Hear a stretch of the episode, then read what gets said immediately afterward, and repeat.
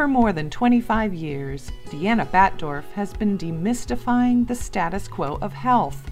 She is a passionate educator whose mission is to empower you to take control of your own wellness. Welcome in to My Body with Deanna Batdorf, an Ask Me Anything podcast where Deanna gives you answers to your most pressing health and wellness questions.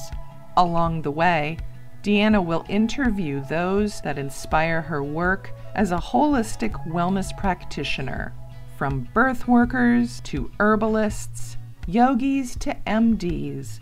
You'll learn how to bring your body to a state of balance in this wild dance of life.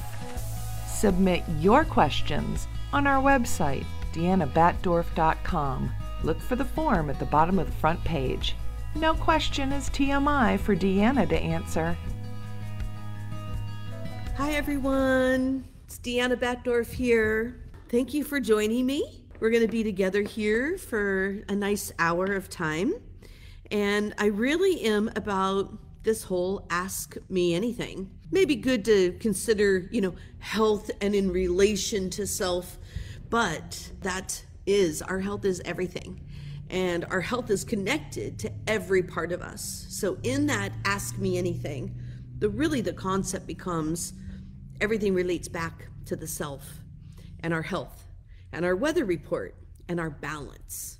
And really just what is it to find your innate balance? And let's remember we we lose that and then we regain that. So it's not something we just find and then we hold it forever it's something that we achieve. We try to hold it as long as we can. We develop it. We hold it longer t- amounts of time as we go. And then inevitably, there's going to be something that throws us off. That can be food, that can be emotions, that can be something happening in the world or something happening right in your home, in your very small vicinity. So let's just keep in mind that it's an ebb and flow and we're always having to look at what can i attain and what's working that i can count on. So i just want to open up with that that idea that what can you count on that's really working for you? And let's just take one lovely little moment here and think about what is working for you. So where is there balance? It's going to be easy for your mind and your heart and think about this in your mind and your heart. You can figure it out but you want to feel it so if you're going to go into the intellect and the knowledge base and your wisdom base of your head, connect that down and say, how does it feel? And just again, think about what is something that is actually working for you. I went immediately to my relationship and my love partner, Scott and how much it is working amongst all of this and everything. It's amazing how much I can still go to that. But I'm going to tell you something. I'm listening and tracking my process. And so as soon as I said my relationship, I had this little thing that like poo pooed it. Like, oh, you always say that. Like, pick something else that's working. And I just noticed I did that. So if I did that, I'm curious who else might have just done that. Or my mind maybe wanted to go to something that's not working instead of really focusing on the question at hand. And the question at hand was, what is working for you right now? What is in balance for you right now? So, wow, what a powerful thing to start with. What a powerful thing to be able to like, I'm going to start every one of my days with thinking about something that's working for me. And now it's going to be about achieving that goal or intending that that continues as a flow. So I'm going to have to make sure I, you know, like look Scott in the eyes and tell him I love him and tell him today that this is working for me. Our relationship is working for me. And then I get to back it up and then I get to build upon that. And it'll be nice to see where that takes us into a beautiful dinner together or who knows what else. Those things really add up to more juice and abundance and shared connection. So remember, we don't have as much shared connection now, but you have connection to yourself and the things that are working for you.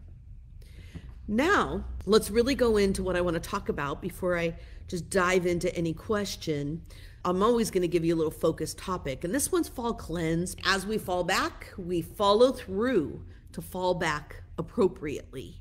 So we can actually calm down and, and actualize hibernation in the winter. So we have three months to follow through on any project and different things you have. And we have to we have to cleanse and really look at what we need to do to have the energy to generate that. But let's take one more moment before we get into that and let's build into this cleanse. If you're going to cleanse, you don't want to be random. It's not just which one's new, you know, it's what, where do you want to cleanse? Like, what part of your body do you want to cleanse? Spring and fall are cleansing times. And so, fall cleanse is really about like what part of you is, is needing to clear out. So I can tell you one right now for me and take a moment to think about your symptoms. What are you affected by is going to help you to know what you need to cleanse. So while I'm talking about mine, which I think is going to end up being many people's, just start thinking about what are honestly the symptoms. Think about your gut. You know, what symptoms do you have in your upper channels? And that's where I'm going to go because, hello, it's fire season. I'm knocking on wood all the time. I'm keeping my wet, you know, blanket over my land and everybody's land because it's dry outside and that's a easy way to make a fire. And why is uh, this time of year fire season? Because we just came out of summer, and summer dried everything up. I mean, it was solar and and amazing and warm and beaming with sun, but you know that also makes us kind of crispy and crunchy if we overdo it. And if you overdo it with like drinky poos or eating whatever you want, well, that makes us crispy and crunchy too. And they're also hot. So they're going to be summer equals summer and hot equals hot. So think about how inflamed you might be in your symptoms right now and how much are they connected to dehydration first things to think of. How crispy did you get this summer? you know, and how much did it flare a fire of your own, just like out in the world, at least in this region? And with that said, think about your lungs if you are in smoke. And we have to think about lungs too if you're in any of those flooding regions, because we also have some floods and hurricanes and things going on. You got to think about your lungs and your respiratory also, because that breeds mold and fungal. So if you're in a wet environment this time of year, you have to think about how much wet congestion, stagnation, how much is in my lymph, how much got into my respiratory, how much drained down into my lungs and your bronchial tree throughout this whole channel where the lymph drains. You also have all your upper respiratory. Okay, so is it wet or is it that it dried out and got that dry, inflamed, you know, smoke, inhalation, chemicals. So chemicals and smoke are dry, and you might be more flared right now.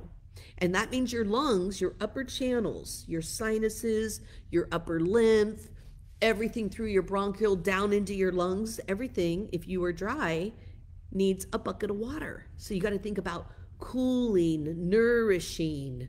You know, you could still do a steam inhalation because it's very nourishing, but you want anti-inflammatory like use some of the yarrow leaves or a little bit of lavender or lemon balm that might be in your yard and you can get those dried too and add them in but you're going to want to steam in a way that is going to nourish everything and kind of cool it down if you're wet, if you're in a more flooding or, you know, this was a different summer for many, many people, and there's a different level of wetness in other regions, we may not think about it here where we live. That's a whole different picture because our climate is changing. And so then we have to think about okay, what am I going to put in there that's going to be cleansing? What am I going to put in that steam? And you're not going to want to steam too much, it's wet too but you would do more like thyme and rosemary and sage, things that kill fungus, and you just wouldn't really focus on the steam. Uh, you might think about eating those foods, like throw some thyme in your mouth and really chomp it through. You'll realize how cleansing it is. It'll start moving all that mucus and giving you post nasal drip, which is things liquefying. They got to liquefy to get out. So that's the name of the game with wet in the cleansing of fall is going to be like, okay, put it in your mouth, get it in your gut, break it up with really invigorating, expectorating herbs. Again, rosemary, thyme, sage. What else would I give to that list? I mean, that would definitely also be Osha, and we have a California Osha to think about. That would also be ginger, you know, some simple things like that. And elecampane would be another one you'd want to really target. And Tagetes, Mexican marigold. Mexican marigold's this huge shrub. If you ever need a beautiful privacy shrub, smells so good, makes the most beautiful, you know, green, lush, yellow flowered plant, but it's incredible for clearing congestion out of the upper sinuses and the lungs. So that was all wet. If you were going to try to hydrate your lungs and you were in more of a dry, fiery region, then you'd want to really be thinking more about like those calming, cooling. So again, mint, lemon balm, maybe a little bit of licorice, a little bit of ashwagandha, shatavari, um, in your yard, comfrey. I mentioned lavender. These would be the things that are going to be a little bit more nourishing, and you could be steaming literally three, four times a day right now. Because if everything's caked on and it's crispy and dry, you're going to have to soak that upper channel pan. You're going to have to soak the pan over and over before everything's going to be able to get nourished enough and slough off. And I, I talk about this in the intestines all the time, which is the next part of our fall cleanse here. But I talk about that a lot. Like, you know, you're like a casserole pan. How many have heard me say that? You know, and I'm like, everything's crispy and caked on. And you need to soak the pan. And then the pan sloughs off its edges. And then you easily clean the pan, right? So, same thing with all of these open channels. They get that same theory put behind them. So remember, you don't want to boil water and make a steam inhalation and then toss it. You know, you want to like throw it in a tub and put some of those herbs in a tea. You know, take a little bit, make a tea, drink it, throw those herbs in a tub. You just did a steam. You got that tea, the steam, the tea, you got that in your stomach for your gut, and then you soaked in it in the tub. So get the most out of that. Or go even simpler and just reheat that tea because it's not just steam, it's not just water and herbs. You made a, an herbal tea steam. So consider, you know, hey, I'll take a cup out so I've got some in my stomach too while I'm doing this. But you can reboil it you could add a little fresh herbs to kind of give it a kick each time. And you could use that. You could reboil it probably a good four times in a day, you know, or leave it overnight and do another one in the morning. And you're getting the most out of it. And speaking of getting the most out of it, we want to do that for the planet. We want to do that for the plants. We want to make sure that we're not just taking a big old bundle and throwing it in there, using it once, and then throw it away. We want to respect the plants enough to say, wait, do I want to soak my feet in this? Do I want to make this into a tea also? Do I want to take a bath? Do I want to boil it again? Continuing with fall cleanse concept, we want to really think about the intestines. Anytime we're in fall or we're in spring, we want to have that consideration of not just the upper channels and clearing out the immune and respiratory, which is all about prepping for winter when we get sick easier. But the only time this is really going to be affected, upper channel, is when lower channel of your small intestines is really in the same state. So it's not just that you breathed in this smoky air or you got a mold from a moist environment.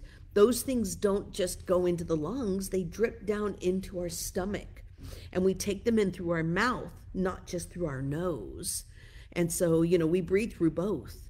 And so that becomes an intestinal picture, which is really the primary function of a cleanse. You can think cleanse my liver, cleanse my kidneys, you know, you can think really deep organ or your spleen, but you have to go via the gut. And the gut has to be clear and everything has to be cleansing down and out for you to really be able to have full expansion up.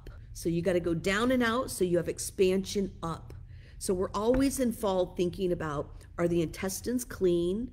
Is the immunity strong? And how is the upper channels been affected by the lower channels of the body? So that would really be my opener for what are we looking for as we go into autumn, fall. And this is about follow through. That's how I started this Q&A is you know we are in time of follow through so we can fall back and go into hibernation with ease, which then allows us later to spring forward and summer blossom. So anything you can do in the next 3 months that is going to not just be strip my body out, cleanse, cleanse, cleanse, but like cleanse and the energy to follow through, and cleanse and the energy to follow through. That is the goal for the next three months is to like, what did I start that needs more attention? What is it that I need to finish up and button up? And what do I need to do that is going to allow me to soften into winter and really continue on whatever project I choose to do. So even if I'm continuing a project, you know, I'm all about this is follow through time to really get that dialed in. Would you like to study Ayurveda and elemental theory with Deanna? Check out my body educational programs on our website, deannabatdorf.com. Some of you have out there have known me for a very long time. You know I'm such a long termer, super committed to just continuing education. And in the last five years or so, though I have known Mary Sheila Ganella much longer than that, we have been teaching our beautiful edible Ayurveda class. This is my co teacher and my partner in education when it comes to nutrition and all things edible. And that's really something that we both knew we had such a passion for. And just what is food, the obstacles with food, what do you need to know about food, and how do you make it fun and playful and be really well educated? And I wanted to make sure I was pairing with a teacher who could really bring to the table all the pieces that maybe I don't hold or maybe even choose not to hold. You know, we all get to decide. And so I just feel like we have made a very good we've made a very good pair. Yes, exactly. as far as our knowledge base. And we hold different pieces, but we come together and we teach this brilliant edible Ayurveda course. And the edible Ayurveda course is broken down into two. We have our appetizer and our entree and dessert. yeah, exactly. and it's really seven weeks and seven weeks. You can go at your own pace. So you don't have to do seven weeks, but we stay on the journey with you. But I asked Mary Sheila to join me today, and we'll see what her opinion is on some of these questions we have too. Um, is there anything you want to say to bring yourself into this Yeah. today? Well, I consider myself lucky to have chosen this path of nutrition and health and wellness. And um, and and it's funny because Deanna and I met years ago, actually, when I had a restaurant in Occidental, and that's when we first, you know, and I didn't even really realize who she was or the school that she had. And I ended up going down a journey to study nutrition. So grateful for it, and just have like you know soaked it up and. I've never stopped. And then, um, then when I really realized what you had going, I was like, oh my gosh, I am going to dive in and take your class, which I did, and it was amazing. And I just love the teacher that you are. And then I went off to teach for seven years at Bauman College, and it was such a. I felt like I was. I had the best um, like send off after studying with you, and just like you know really understanding ways of teaching and sharing and you know and then teaching at a college for seven years was amazing and you know again like when you're bringing it to people who are practitioners or want to become practitioners you can't hold anything back. Mm-hmm. You really have to step up or i felt like i really had to step up into just you know diving super deep. So again the study is so is always there. And then deanna i knew how much you, you were holding here so it was like hey what about this connection between what you're doing with nutrition and ayurveda? Let's merge those two worlds even deeper than what you're already doing. And luckily you were like yeah that sounds good so it's that idea of like don't forget to just ask for what you want in this life right and Yeah. um, and just you know bringing together and i'll just say for me like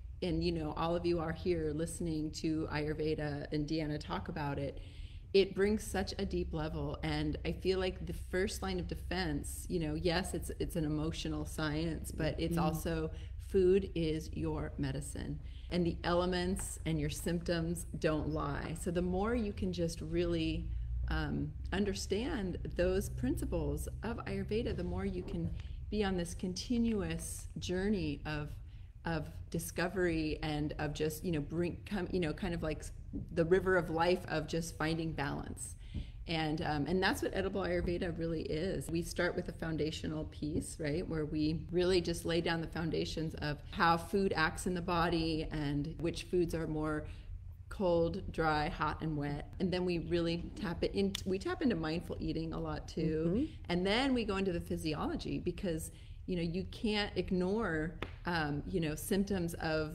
you know any digestive organ that are more vata that are more pitta and that are more kapha and, and then, we have the right to know what those symptoms mean exactly and to be able to track those symptoms it's yeah. our right to be able yeah. to do that mm-hmm.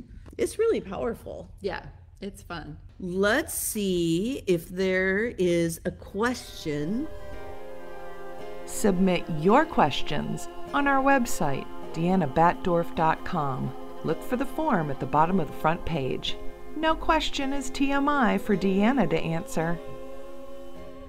Okay, curious what Deanna has to say about women who are really quick to tears and have been their whole lives, especially in moving ceremonial spaces or when they are being honest to people that mean a lot to them, to the point where the gift of feeling deeply feels imbalanced and keeps one from engaging from those situations. Like there is a lot of watery emotion ready to dump out whenever a tiny opportunity presents itself. How to reclaim this and support oneself. First off, I want to express um, how beautifully written that was. And so I really want to start with this idea that there is something you are feeling how precious life is and it is moving you to tears that you feel how precious it is. And even when you write this, it was written in very precious, sweet energy, very kapha healthy, because it was also well articulated. So there's some fire behind how you wrote that. And I'm leading up to your answer. But you know, there's some fire behind how you wrote that. But absolutely I can see that you're seeing things as as precious and emotional and that is wet like tears. That's the mantra of Kapha, water and earth. Mm-hmm. Okay, so now down to the, the nitty gritty of this question. There is something about being able to not just flow and give your energy and emotion, but being able to contain your energy and your emotion. And sometimes people will just get one of their places of emotion that'll just get really overactivated, like your tear ducts. And then everything moves through that space. Sometimes other people will get it where they always get the sweaty palms or always sweaty armpits or even sweaty feet. So these are all different places that we start having connections to our emotions, and then they are the waterfall effect at every time you feel something. So I'm going to give you a suggestion literally for your tear ducts and for your eyes. Okay? And that is the castor at night. Because I want you to learn how to, and you just get a good organic castor oil. I have some online. And you just take a little smear and swab it into your eyeball and you just rub it around because it's a great eye cream anyway. It's goopy. Go to bed. It's the last thing I do. Boom, go to bed. What that's going to do for you is it's going to start satiating and calming down the 12 cranial nerves that sit around your eyeballs. Okay? And that's your motor and your sensory organs. And it's all about being moved by a ceremony or being moved by the world. And so just being able to satiate your nerves is going to be a very important thing. And to start giving a different nourishing inward with the castor versus moving your energy outward. And it'll change over time how your tears feel they need to express beyond maybe move through you. And I've had to learn this as a practitioner when people are telling me really sad stories or I'm really feeling somebody. I'm feeling their issue. I'm feeling their pain, but it's not going to help me to take it on. It's not going to help for me to just show sympathy and just cry. Sometimes I'll shed a tear, but I've had to learn since I am kapha wet, how do I use that and let it just, I mean, cycle through every bit of my body and feed my cells and come up with what can I hold right now? And how big can I let this beautiful energy move into the world around me versus giving it up and releasing it out? So I just want to first give you the castor oil and cycling and how do you cycle it. Now, if every time you start welling up with tears, you kind of start holding it in. Oh, god, Oh, here they come. Here they come. Like, you know, might even be what you're saying inside, not saying outside. Yeah. but, you know, that like, oh, my tears. Oh oh, oh, oh, Guess what? I'm holding my breath. If I'm holding my breath, I'm hiking up all my energy in my psoas. You should look up the psoas muscle. And I'm hiking it up, and then everything wells up and moves out. So if you want to cycle that energy, not just a theory, but you want to inhale and we expand out to the world when we inhale what is in me. And we expand out and it fills us up. And then we exhale and we cycle it back down through the body. And then we expand into that ceremony, that group of people that are moving you. You expand and then you surrender and you exhale and you send it back through back to you. So it's not just about them, it's about cycling it back to you and then it's all. Now everyone's feeling a power and holding a container for energy instead of just moving energy, right? Even over talking sometimes is just moving energy. It's not necessarily expanding or changing the energy. So those are the things I think of right off. There could be a whole nother little journey that comes into this that's like, where does your trauma lie? When did you maybe start those tears flowing? And was there a certain onset that was really something grief or sad that every time you feel, it takes you back to that grief or sad? So you may have a trauma onset that is like moving your hormones. Hormones are to spur on emotion. We actually talk about them a lot in the Edible Ayurveda course, correlating to what we choose to put into our body. But these hormones really get triggered with certain trauma responses. So if you know you have a cause and effect, meaning you had this onset that made you start crying and now you can't really control it, keeps welling up on you, then I would really say where that psoas and that breath and holding that container becomes an even a deeper, bigger part of your picture because the psoas is where we kind of hold our visceral story. And it's where we start hiking up and holding in, sucking in, sucking it up, holding secrets or holding, you know, things that aren't complete. And that pushes things up and forward, you know, make them a lot more exaggerated. So Mary Sheila, I'm curious on this question. What what does it make you think of? Something that I connected to in my own life from a long time ago and a different um, emotion, but like something that was always triggered around certain situations. So I really like where you were going with the trauma. There can be some kind of ritual or ceremony to form some kind of protection for yourself in those situations, especially if you know, like, oh, I'm avoiding these situations because um, I know that this is going to happen like is there something that you could do and in a in a sense that doing it might uncover more of the trauma that you're talking about a ritual of like protection and just see how that lands and how that feels mm-hmm. when you're in those situations i started uh, braiding my hair and the braiding my hair was a way for me to bring my energy inward you know mm-hmm. and it was just i did it in that for that reason and i i didn't tell anybody but it it was like this protective force I put over, you know, it was like my cloak, my hair being braided, my energy coming in. So I'm just wondering if there's something in that respect of just, and I, I really appreciate what you said too, just recognizing the tear ducts, um, the sweaty palms, the sweaty armpits, the sweaty feet, the butterflies in the belly. Like, mm-hmm. you know, it, it's interesting how we do all have that experience and for some people it's more contained and for other people it's just right there i get that it's like something that you'd like to shift but i also think that I don't know, sometimes when I'm in a situation and I see that, I feel like it gives everybody permission and it's really holding a certain space. You know, it's holding something that everybody can get value from. I think also looking at what it does in a community space mm-hmm. for other mm-hmm. people. Yeah, that's a really good point. You know, you were saying like, how do you have your cloak it reminds me of when you're in India and you go to temple, or if you're going into ceremony, you always have your prayer cloth. That's why so many people have themselves kind of wrapped up. In India, they're not just trying to cover their face or something like in other cultures, and those are all just have actually beautiful theories behind them. But they're really doing it as a way of cloaking themselves, just putting that around you and wrapping it up around your head but that it reminds me of like when I go to ceremony, I always like to have my cloth and that's one of the ways I hide in the self care sanctuary.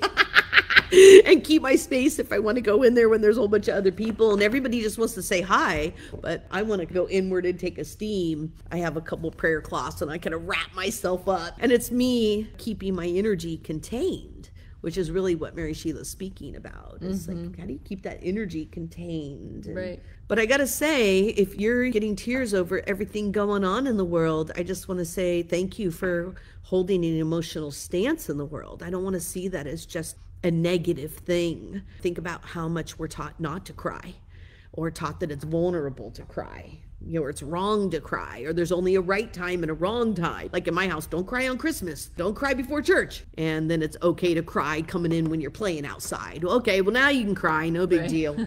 Perhaps there's some things there, and I just don't want to look at it as a fully negative thing. You might be representing just somebody who, who really feels the world. But yeah, that needs some boundaries too. Feeling the world too deeply can kind of take you away. Mm-hmm, so it's mm-hmm. very important to even know how to cloak that and be like, I still get to live life. Lots going on out there, but I still have work to do. And I still need to stay in my focus for me in the day. Let's see if there's any other questions here. Maybe we'll create a question. That sounds good. Yeah. I was thinking just now about something that I, I made yesterday with warm and dry and windy. And I was like, gosh, I need something. Do you want to hear what it was? Yes. so I have some figs right now, and figs are just so moist mm-hmm. and they're definitely sweet. So I had some sunflower seeds and I soaked those for a little while and I put them in my blender with the figs and with a little water and a, just a dash of vanilla and a little cinnamon and just blended that up and made this this beautiful like white mm. creamy drink in the afternoon. So for me and for for all of us, like just to give the kind of the backups, I am not a person that can do a smoothie in the morning for breakfast. And part of the reason why is because it really messes with my blood sugar. When my first meal happens, it's usually savory and it's protein, fat, and fiber because that really helps balance blood sugar. And so if I'm going to have the sweet, the fruit, that's when my body can handle it. That's really when the rhythm of our hormones of metabolism, like um, insulin and leptin, are tend to be higher in the afternoon if left to their own devices. So we can tolerate that more. So in the afternoon, you know, I was working, kind of feeling a little like, Meh.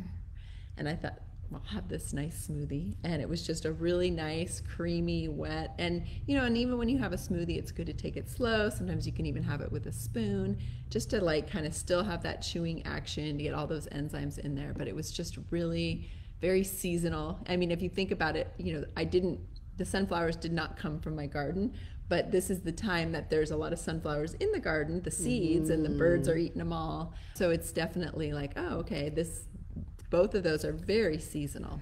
First off, I've had these figs and they are brilliant. Yeah. They're so good. But let's talk about that for a minute because somebody might have even just heard like that is such a brilliant thing recipe.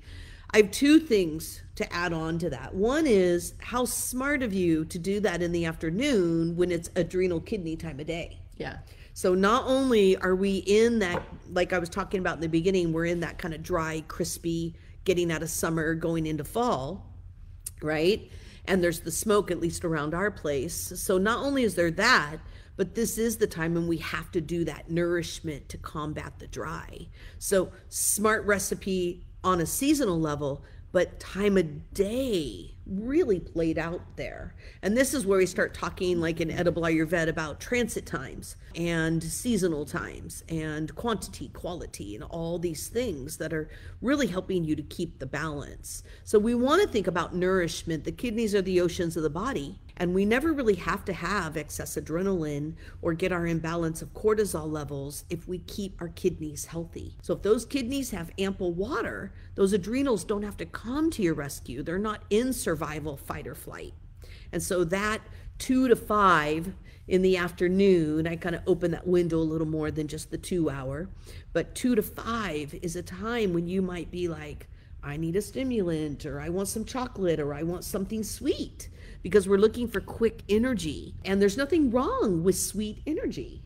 That's the other part of what Mary yeah. Sheila's speaking of. Sweet is not a bad thing. Yeah. That fig is a really healthy, viable food. Tons of enzymes, tons of minerals, and yes, sweet taste factor called sweet rasa.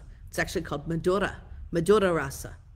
And, you know, we have to really be willing to say when is sweet the right time. After a big meal, sweet is not the right time. Right. Just eating Danishes, not the right thing. Yeah. but if you're timely with your sweet, it really has such a brilliant value. And those figs are going to be the very fiber you need to nourish the intestines and to slough off everything on the edges, which is then going to take you into a really deep really efficient cleanse. So we're back to that main topic of the day, which was how do you do cleansing in the fall? And remember, you have three months to do it. So you don't need to cleanse for three days and throw your body off and try to keep working. right. You want to be able to really say, I've got three months to have an intention yeah. of cleansing. And so anytime I can do an enema extra, great. If I do a little purge, great. If I start looking at maybe a little less uh, saturated fat, that would be the thing to target in the no to avoid for this season. So this would be a low saturated fat season. Okay, you go back to those saturated fats in the winter when we need that insulation to hibernate and secure, you know, get through the cold. But this would be the time of year where you're more thinking about sweet figs or sweet peppers, all the things that are kind of cooked and fibrous. And you would stay with your EFAs, stick with all your essential fatty acids, but you wouldn't want to be like butter and ghee and meat and dairy. This would be the time of year where those aren't nearly as valuable. They're the fuel of kind of summer and winter. And even summer, you got to watch it if you were going to add anything to fall cleansing, because I started with that before you got mm-hmm, here, mm-hmm. and I talked about the difference between uh, like people who are in very wet environments having to deal with yeast fungal right now, and then all the people who are in smoke, dry, mm-hmm, and connection to lungs and intestines. But anything you would add to fall cleanse? Well, I, I think you know acting seasonally. I know you know like apples and pears, all those things that are seasonal, are really specific lung, that wet. Um, and then I would say too, like this is when we want to pull out the the crock pot or the Instapot or whatever mm-hmm. whatever your kind of pot is that you like to cook in now. but um, but that's what I say. And I, I mean, and this is the time too. Like think about in the garden. There's like the red peppers and the pungent. And the pungent really helps to disperse things. So thinking about smoke as kind of getting stuck in the lungs and thinking about even mold and fungal kind of also getting stuck the fire, that heat will help disperse things. In fact, just because I know this study, there was a study down in um, Los Angeles years ago on lung health, and um, they found that even, and it was with smokers, the smokers in the like Latino groups actually fared much better and had much less lung cancer because they ate so much spicy food. Uh-huh. So the spice and the heat just disperses that. Some of you might be like, gosh, I'm so vata, like I, you know, or I feel so dry, I don't like that much spice. But you can think of it as pungent too. So even, again, some of those roots that are in season right now, like, uh, you know, radishes and, uh, maybe even like rutabaga. Rutabaga and turnips even. yeah, turnips, pun- exactly. They're more pungent. And kohlrabi. arugula, kohlrabi, exactly. We should Watercress. Yeah. Arugula. Yeah. but they're all got that warm peppery, spicy. It doesn't have to be a bunch of chilies that like blow you out of the water. And by the way, if you add chilies into like the Instapot, like if you add it in with your stew or your soup right now, you really are adding a balance because then you have the cooling water, the liquid of your meal, and connected to just the amount of spicy that tastes right in your mouth is the amount of enzymes and vitamin C and that's the amount of heat you need. Yeah. You know? So some people will avoid fire, but they're craving spicy food really bad. Yeah. And they're not really helping themselves by avoiding that food. Maybe you don't want to put a bunch of chilies with ghee and kind of maybe fatty meat right now because that's how you make an oil fire.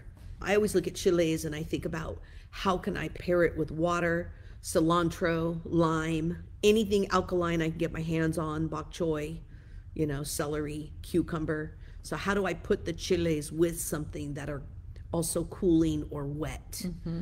Um, and that balances it out. It changes it completely. Yeah. Um, but I can believe that because there's also so much vitamin C and folic acid in those chilies. So there's a whole nother immunity property that not only cleanses us and liquefies everything through pungent, but then is preparing us for that harder immune time of year that is Yeah. three months away, winter. Right. So you're prepping yourself for the winter. Every season we have a focus, but the focus is really about how it's going to get you in a better position for your next season. So they're not really just separate and you're changing gears. The more you do each season, the easier each season becomes because you'll have less balances as you go from season to season. Like I used to get sick all winter long because I have my own history with immune. I'm amazed at how amazing I, I've gotten my immune system. As I've gotten older, my immune system has actually become stronger. But it's because I'm working those seasons and I know that I'm cleansing at certain times, I'm building blocks at certain times, and I'm really making sure that I'm ahead of the game instead of waiting to get sick. Right. Right. You don't want to start all the remedies once you're sick. You want to be proactive, right? Yeah. And it reminds me too, I love thinking about it like evolutionary wise. So here we are in the fall, and it's just now that we've hit equinox, all of a sudden I'm like, oh, I feel the fall just in the mm-hmm. last few days. Yeah. And what I'll say too is like, you know, this is the time that we would be, and we are, you know, some of us, or if you're going to the farmer's market, you're, we're harvesting all the roots.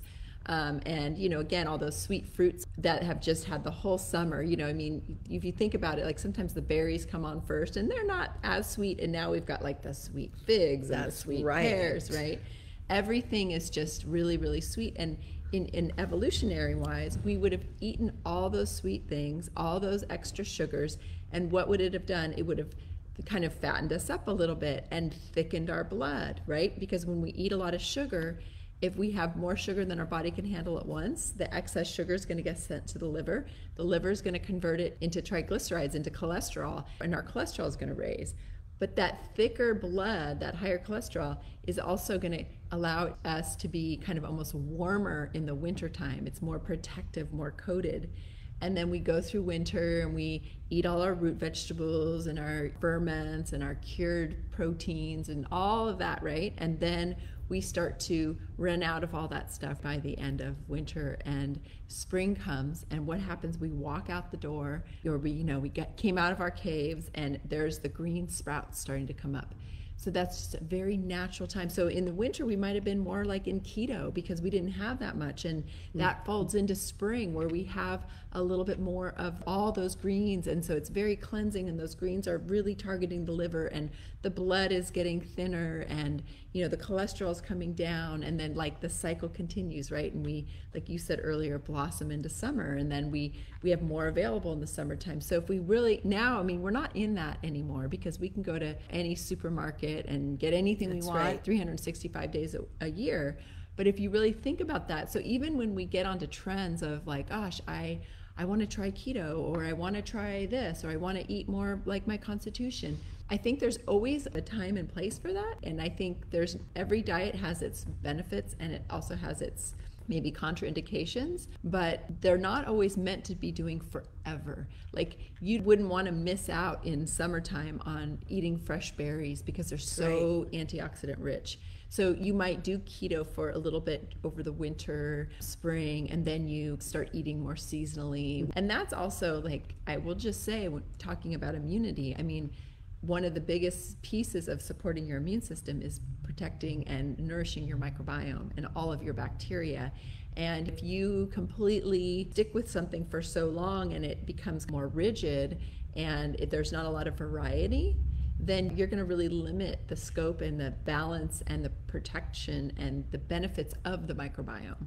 So there's where that variety lies. If you can even get up to like 200 plant foods in a year, and that can include your spices and just everything. The more diverse you are with your food, the more diverse and healthy your microbiome and your immune function. And we can't forget about the gut brain connection. So, that gut brain connection is huge. The health of your brain, your mood, your sharpness, your sleep function, you can't have that without having this. So, there's a reason this is the second brain or you know maybe it's the first brain like it just depends how you how you want to spin it. Same brain. Yeah. connected brain. Same brain. I like that. Okay. And there's one other piece tying it back into intestinal cleanse and like people don't think of sweet as cleanse but it is. Why do we have roots more now and into winter. And why do we have all these sweeter fruits now? Like yeah. the persimmons that are going to be coming up. They're right. very sweet. And the reason for that is because that's where we have the highest amount of fiber. You can see the fiber when you open up the fruit. You cut into a root, it's so firm, you got to really have a handle on that knife. And that's because it's full of fiber. So we have to really trust that sweet is offering dietary fiber. And what does dietary fiber do for you? It sops up your toxins and it acts as a vehicle to collect toxins and things that are of a liquid matter that are either really acidic or in excess. And it pulls it and binds it, which is what makes our stool, our fecal matter.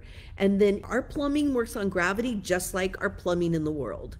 And so we have to bind it and that weighs it down and then it allows that peristalsis to move it up and over and back down and move it out of the body which takes again pressure off the upper channels so down and out making sure you are having really adequate bowel movements and that is one thing. How many people know that prunes are good as a laxative? Mm-hmm. Great example right mm-hmm, there. And mm-hmm. they're a seasonal fruit this time of year. Yeah. When we try out our fruit, we're left with all the dietary fiber. And it actually has a sweeter factor to it often because the water content is gone.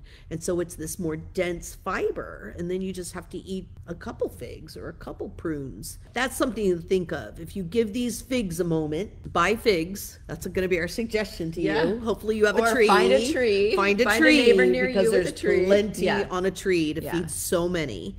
But you know, get some figs and really eat that little basket of figs in a matter of let's say a week's time because you don't yeah. have to be excessive yeah one or two yeah a day yeah it's like plenty and usually. maybe you put this to the test for the next week and see do you have a little bit more of a grounding? Do you feel like your bowels are moving a little bit more fully? Our bowels are supposed to be shaped like a banana, mm-hmm. also high fiber, mm-hmm, mm-hmm, shaped like a banana, and it shouldn't, you know, be heavy when it hits the water. Yes, we're talking about stool, poop, and it shouldn't stick to the wall of the toilet and it shouldn't float, showing there's too much mucus content.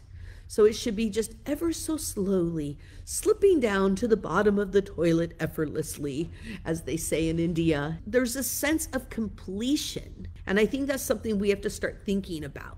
Is it too odorous and you're like, oh my gosh, I got to cover up the smell? Well, then you might want to track what you ate in the last three days and just see like something didn't break down right or it was in excess and it smells more.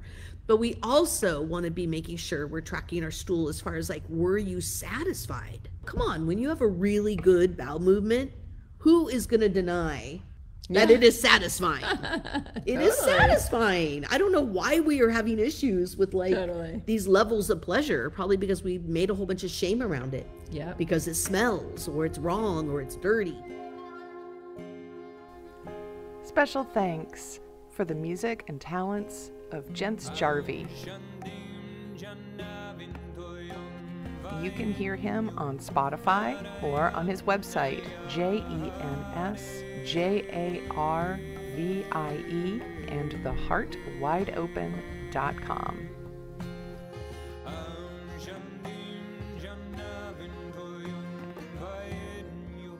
I'll just say this because I see a question in here that's Good. exactly with what you're talking about. It says, Can you say more about eating pleasure versus shame and false contentment?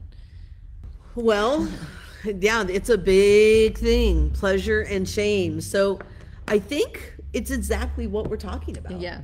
And again, we talk about this a lot in the edible just because we're all about no shame. Like you get to eat whatever you want. It's about when and what do you eat. But if I was going to elaborate on this, it's just you have to really separate processed sugar from whole food sugar. So that's the first step. So I have to look at the fig and respect it as a fruit from nature.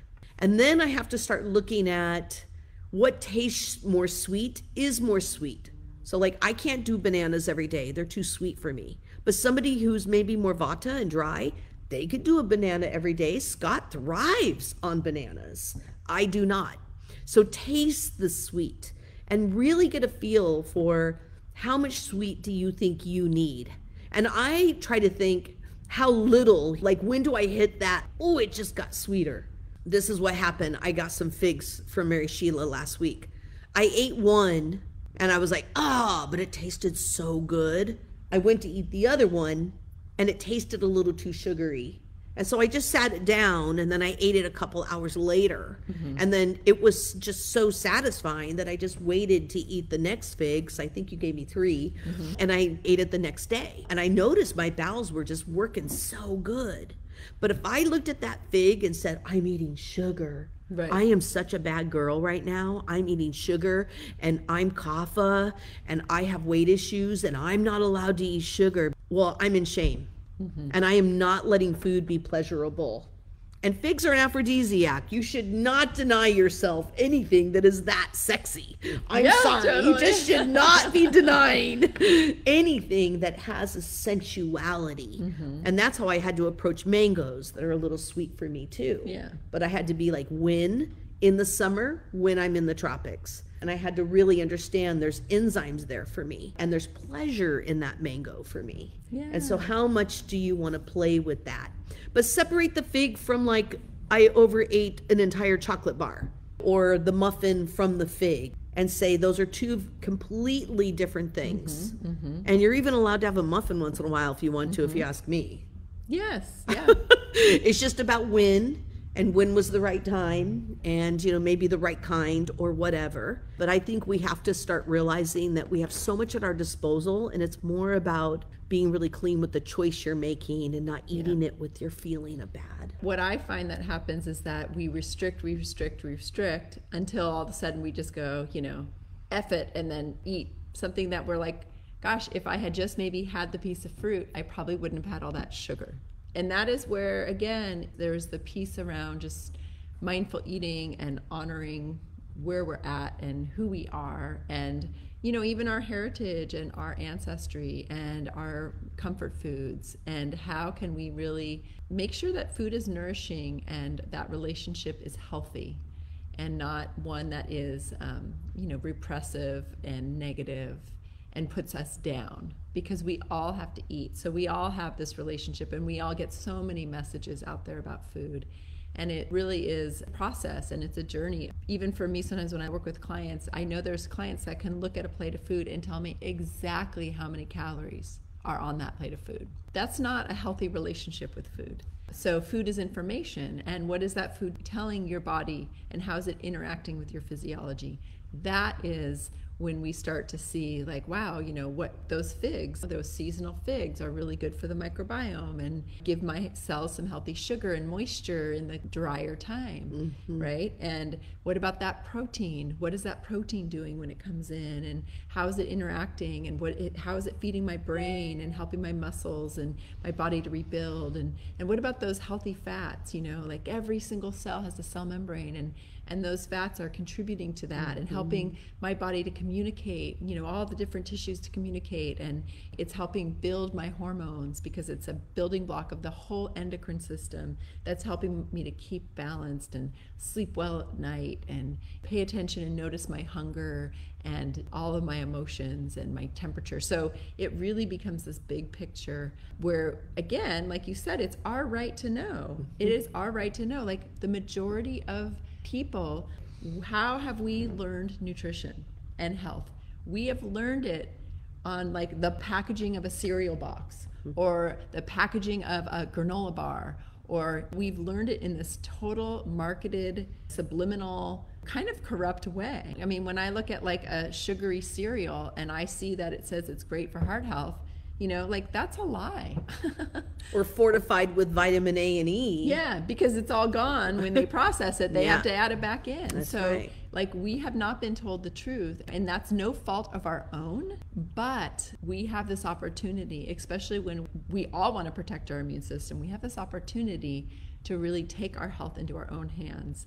And that's really what, with Edible Ayurveda and all the teaching that mm-hmm. you do and all the teaching that I do, let's empower each other to know what yeah. is the best for our bodies and our health and our bodies. Like my body's going to be way different than Deanna's, and yeah. our, our, needs are different. It's all about recognizing that and understanding that, and then making the choices as much as we can. And it's not about perfection either.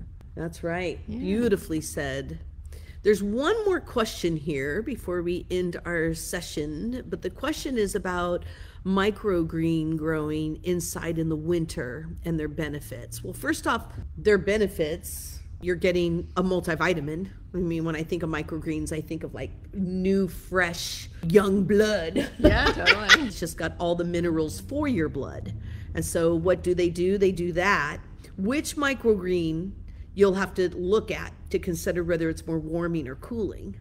But are they all enzymatic and fresh blood? Yes. Do we need that kind of year round for pollution? We do. I'm a big fan of growing, like I just finished a thing of uh, broccoli sprouts that I did when I was traveling because I didn't have my garden. I thought, well, I might as well just grow some sprouts while I'm there. So I think it's great because what you're doing in those moments, like you, you're making, let's say, you know, wintertime, you make a big pot of stew or soup and then maybe you throw some of those microgreens on top or maybe it's a little salad that's where you're getting like your vitamin c and you're getting your fresh where other things are going to be cooked i personally think it's a great way to keep things really fresh and alive and and like deanna said i mean the, the cool thing about microgreens there's something found in broccoli and it's called sulforaphane and it's it's a isocyanate. It's very anti-carcinogenic and it's activated when we eat it and it's very enzymatic and it, it's very protective to the stomach for even stomach cancers and against nitrates or anything like that. So when you chew into broccoli, you activate it. You throw a little thing of the broccoli sprouts, you get this massive amount. And the sprout or the microgreens have such full potential of life because it uh, got it all stored in the seed and it's like, you know, until there's roots and until there's leaves, there's just the full potential. So it's super young, it's still going to have so much of that potential, meaning like the minerals and the B vitamins and the, you know, all of that. So I'm a big fan of, you know, and, and plus then you've got these little babies that you're tending to and it's I know I love that. fun and it's an experience and you're caring for something. And it's easy. And it's easy. Yeah. Very easy. Yeah. You know? It's like anything alive, you're gonna have to keep it moist. You know, you're gonna have to give it some water and keep it moist. But other than that, I mean, you're growing them like in a jar. You yeah, know what I mean? Exactly. Super simple. Yeah. So it's just a matter of getting used to doing that and and trying it once, and then you'll see how simple it is, and then you'll get to play. Yeah. Yeah. Well, I want to thank you all so much for joining us today. All right. Well, thank you so much, and uh, just all of you for joining in and being on this journey with both of us. Yeah. In these really challenging times, remember you still have community, you still have yourself, and we still eat every day of our life. So may you enjoy every one of those meals. Adios. This is My Body, a conversation situated at the intersection of elemental science self care, ancient arts and consent. Deanna Batdorf is your guide.